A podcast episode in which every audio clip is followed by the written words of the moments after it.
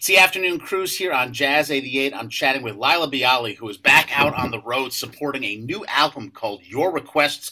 We've been hearing the tune Pennies from Heaven here on Jazz 88, but we'll be hearing her in person. She's coming to town on Saturday for a show over at Crooners. This is uh, one of three visits she's done in recent times to the Twin Cities. Laila Biali, welcome back to Jazz 88, and so glad you're coming to town. How are you doing today? I'm well. It's kind of been a crazy summer thus far, but all all is well. I'm loving touring, and I'm super excited about coming back to Minneapolis.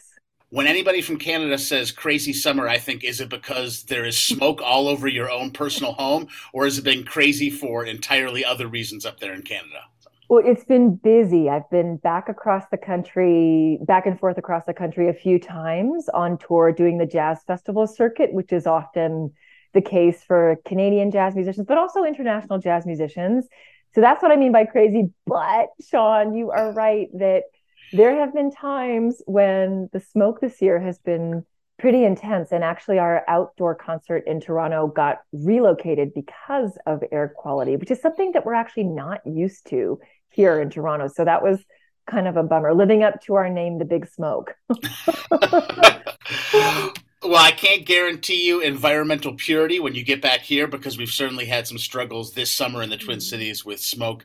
Uh, but what we haven't had struggles with is falling in love with this new record, Your Requests. Let's talk about the fact that this is one of your first times in recent years diving into other people's material. What was the inspiration for that, and how has it felt to do that in a recorded format? Uh, those are great questions. So, yeah, I, I have released a lot of original music over the years, but I started off covering jazz standards when I, you know, transitioned from classical music to jazz. I initially wanted to be a concert pianist and then segued to jazz uh, in my college years. And so, in a way, this is a return to my roots, but it's been a solid, I mean, 10 plus years since I've done, taken on the Great American Songbook in a meaningful way. And because in the past few years, I've made a game of asking people what songs they want to hear us do. I decided that I would throw it open to fans online and my community on Facebook, Instagram, and Twitter and ask them what they want to hear. And so, with the focus of the Great American Songbook, I queried my people and they said, I actually got 150 requests, which is amazing uh, and was also overwhelming. So, I whittled it down to my top 10 and some of them some of the tunes that ended up on the album i had actually previously arranged but but like 15 plus years ago for example bye bye blackbird. And so i dusted them off and uh, polished them up and we jumped into the studio without rehearsal my band and i. And almost like we were at a live jazz show we we captured the tunes. And there are a number of special guests which is something that i've done previously but usually instrumentalists only. Whereas on this album, you know, Kurt Elling joins me on My Funny Valentine, and he's a hero of mine. So that was really special.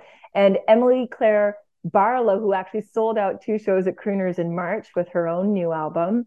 So she's on there uh, singing on my favorite things. And because you mentioned Pennies from Heaven, the great young singer Caity Gyorgy, who's totally making waves. And I guess because she's the right generation, she's got like hundreds of thousands of followers on TikTok. So that's really exciting. It's fun to have her involved. With doing songs that have a, a, history much longer than your own personal history or my own personal history, I can imagine that either ratcheting up the pressure or releasing the pressure. It, when Laila Biali is going into the studio to make her own music, she has to be nervous about whether the material is good and whether the performances are good. It seems like looking at this list of songs, it's been agreed this material is good, right? These these are it it if it's bad, it's your fault. It ain't the tune's fault, right? Like, and it ain't bad. I'm not saying that, but I wanted to ask. You know, you you go in without rehearsal. Is that is that partially because you go? My team knows these songs. I know these songs. This is something I've done on stages for decades. I can figure out my way into them in the studio. Or do you go, I'm recording the greatest songs on earth. I better bring my Aest game possible because I'm the only X factor. You know, how do you how do you yeah, balance those two? No, that's I mean, definitely a bit of a conundrum there. So I would say it's both and. Um, so on the one hand, there is pressure that comes with, you know, adding my take to these songs that have absolutely stood the test of time. And as you say, you know, they are successful on their own terms. And if I get in there and bollocks it up, you know, it's it's on me. But you know, I would say, Sean, in that case, it's a matter of taste. So my responsibility, I felt and feel, was and is to bring something unique and my own voice to the table. I could just sing these tunes the way that they've been covered for decades. But I actually think that would be even harder because then you have to have like Samara Joy's voice or Cecile McLorin Salvant, like, and even they are bringing their own voice to things as well. However, they sing the songs in a, a slightly more straightforward way and they have these like iconic voices, both of them, right? Um, whereas for me, um, you know, I I'm a seasoned singer as well, but I feel my strengths are what I do as an arranger and as a pianist. And so I thought, well, let's let's see what we can do with these songs that brings them into new territory. Now, traditionalists may not come on board with me, um, but there will be a lot of folks, and there are quite a few out there who say, "Oh man, thank goodness Laila has done these tunes her way. Yeah. Um, we know how Chet Baker sings My Funny Valentine. I'm not going to beat that. But can Kurt Elling and I bring a new perspective that perhaps brings the song into a slightly new light? You know, is that possible? Well, some people have said that it is, that it, in their view, it was successful. And again, there will always be those who who are tied to those iconic original versions. And what, what are the original versions? I mean to to to if we're going to really go to the original versions we're talking about the debut of these songs on broadway right? Like way back when or on the silver screen when they were written during the 40s and 50s um, and those versions would be quite different from the ones that we know in in jazz. But yeah it was daunting but also it felt like an opportunity well, we certainly enjoy what came of it, and we love playing the tune Pennies from Heaven here on Jazz 88. I'm chatting with Laila Biali. She's getting ready for a show on Saturday over at Crooners. And now, Laila, you were talking about some of your strengths as an arranger. But listen, your phone rings for your pipes as well, including some work that you've done with Sting. So I was wondering, you know, this this is somebody who there's not a radio station on planet Earth that doesn't know something about Sting. In fact, we're playing the Hazelrigg Brothers cousin, uh, cover of King of Pain right now as well. Tell me a little bit about uh, your dish on Sting, so to speak. So.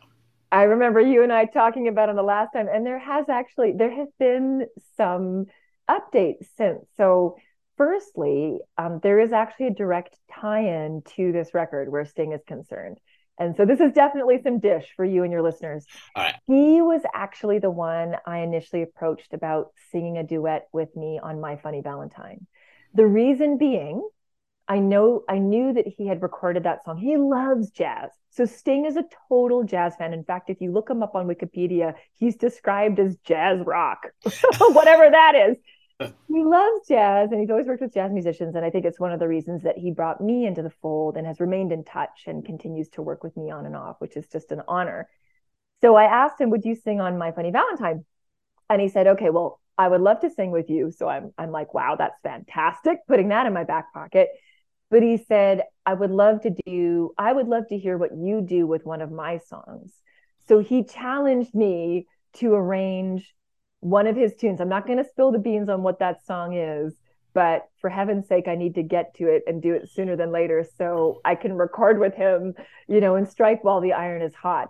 So then, once I knew that Sting wouldn't be the voice, the second voice on My Funny Valentine, I approached Kurt Elling, who certainly is not second choice. He's an equal, especially in the jazz world, to Sting. Although Sting, of course, is better known in mainstream circles. And yeah, so that's what that's what's cooking up with Sting right now. I mean, we've been working now on and off for since 2009. Uh, since my son was, you know, but a twinkle in my husband's eye. we actually got pregnant while I was on tour with Sting. And so my my I was growing in girth uh, and with child while working with Sting. And Sting was so sweet about it. He's just a beautiful family man. And when Josh was born, he actually sent us a Sting onesie. There are Sting onesies out there for those of you interested. And I remember bringing Josh side stage in Toronto when Sting was coming through with his Symphonicities project. And he kept coming off stage during the show, Sting did, and rubbing Josh's back. He was just so thrilled. It was like Josh was already part of the family. So he he's a very special person. It also sounds, Laila, like he's got some some branding priorities. Oh, I'll sing with you if it's my song. Oh, and congratulations on the new baby. Here's one of my branded onesies. I feel like the man definitely has his own, you know, line of jams and jellies that he sends out around the holidays or something like that. Uh, oh, oh, my gosh. Well, I, sorry to jump in. Um, well, we got his his Il Palagio. He has his estate in Tuscany, which is where I first met him and rehearsed with him like hello the stuff of dreams right bucket list item number one so we're in il Palagio and that christmas he sent us il Palagio wine il Palagio honey so you are abs you are absolutely right, Sean. Your finger is on the pulse. now, now uh, you're right. Kurt Elling is somebody who is probably often not somebody's second choice on a song. He's one of the most well-regarded vocalists of this generation of of jazz singers. What was it like for you to share space with them? Because you're no slouch. I'm not. I'm not taking away, but I'm saying ultimately you get that truth of what does your voice sound like behind a microphone, and you two are really great. What was it like to share a legendary song with an iconic vocalist like Kurt Elling? So here's how it went down. I so we recorded the band, we recorded my part, and we we integrated Kurt remotely. It's something sure. that we learned to do through pandemic, right? Yep and he's such a pro that he sent us what he did. It was a final take.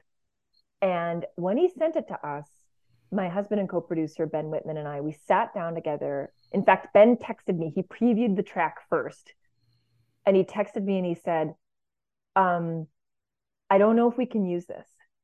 And I was like, "Oh, what do you mean?" and here's it. Ended up being the highest compliment in the end. Um, Kurt did not and does not sing a single note of the melody in his version.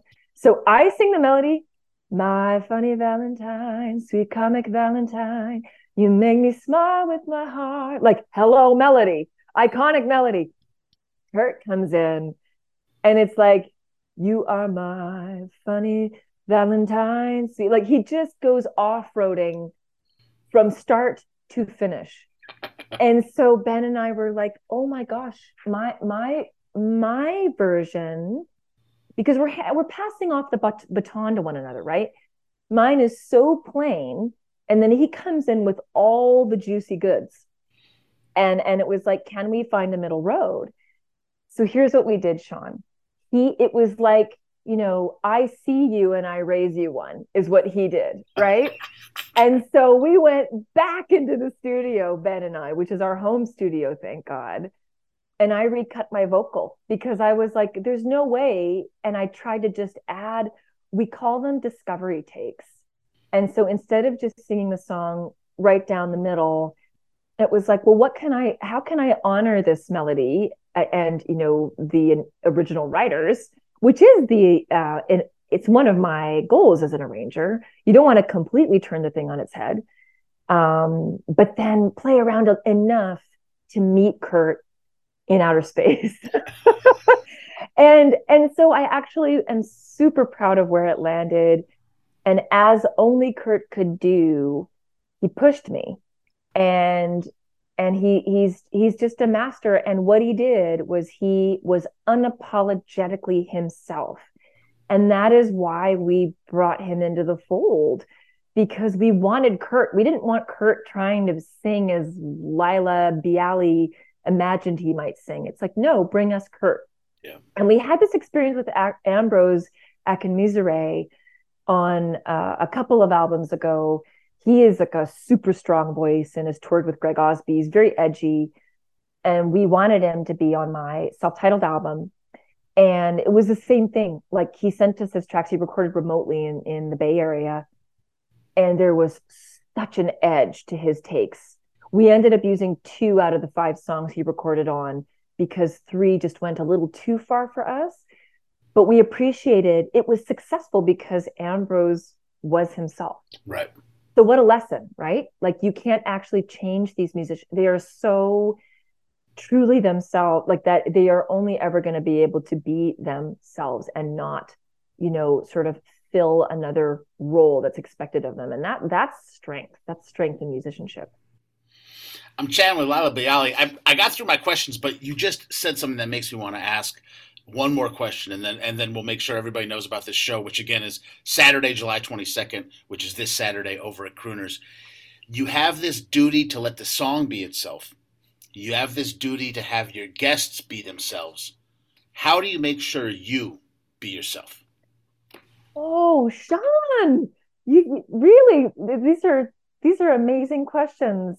And that's a big one for me because, and you might recall this from our, our last interview uh, last year. You know, I am someone who has struggled over the decades with feeling like I fall between the cracks, genre wise, right. right? Where I'm too pop for jazz or too jazz for pop.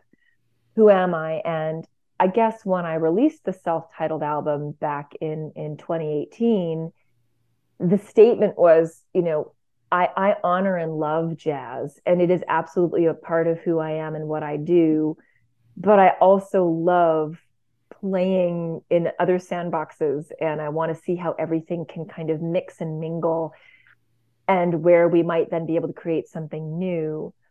And so I think I still live in that space now with your request the most recent album it was it is definitely more firmly in the jazz lane.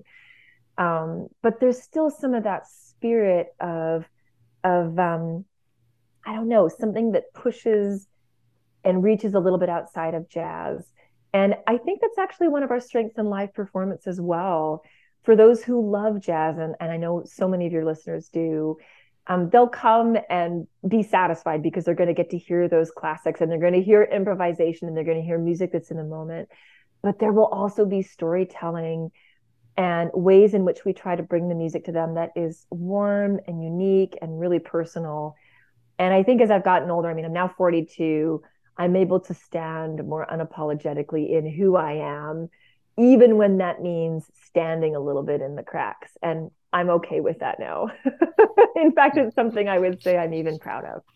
Well, you know what? You got a lot to be proud of, and the cracks seem to be pretty fruitful. We're loving the new album, Your Request. The show is on Saturday over at Crooners. Laila, I hope I get to talk to you every July. I hope every July you come back to the Twin Cities and we get to uh, connect and uh, and chat in advance of your shows. Thank you for chatting with Jazz 88, and good luck with the performance on Saturday over at Crooners. You are an absolute delight, Sean. And I want to also say thank you to, to Patty Peterson and others who've been supporting my work on the station. So grateful to, to Jazz 88 and the amazing work you're doing as broadcasters. All right, Laila, you have a beautiful day and thank you for being with us. Thank you, Sean. You too.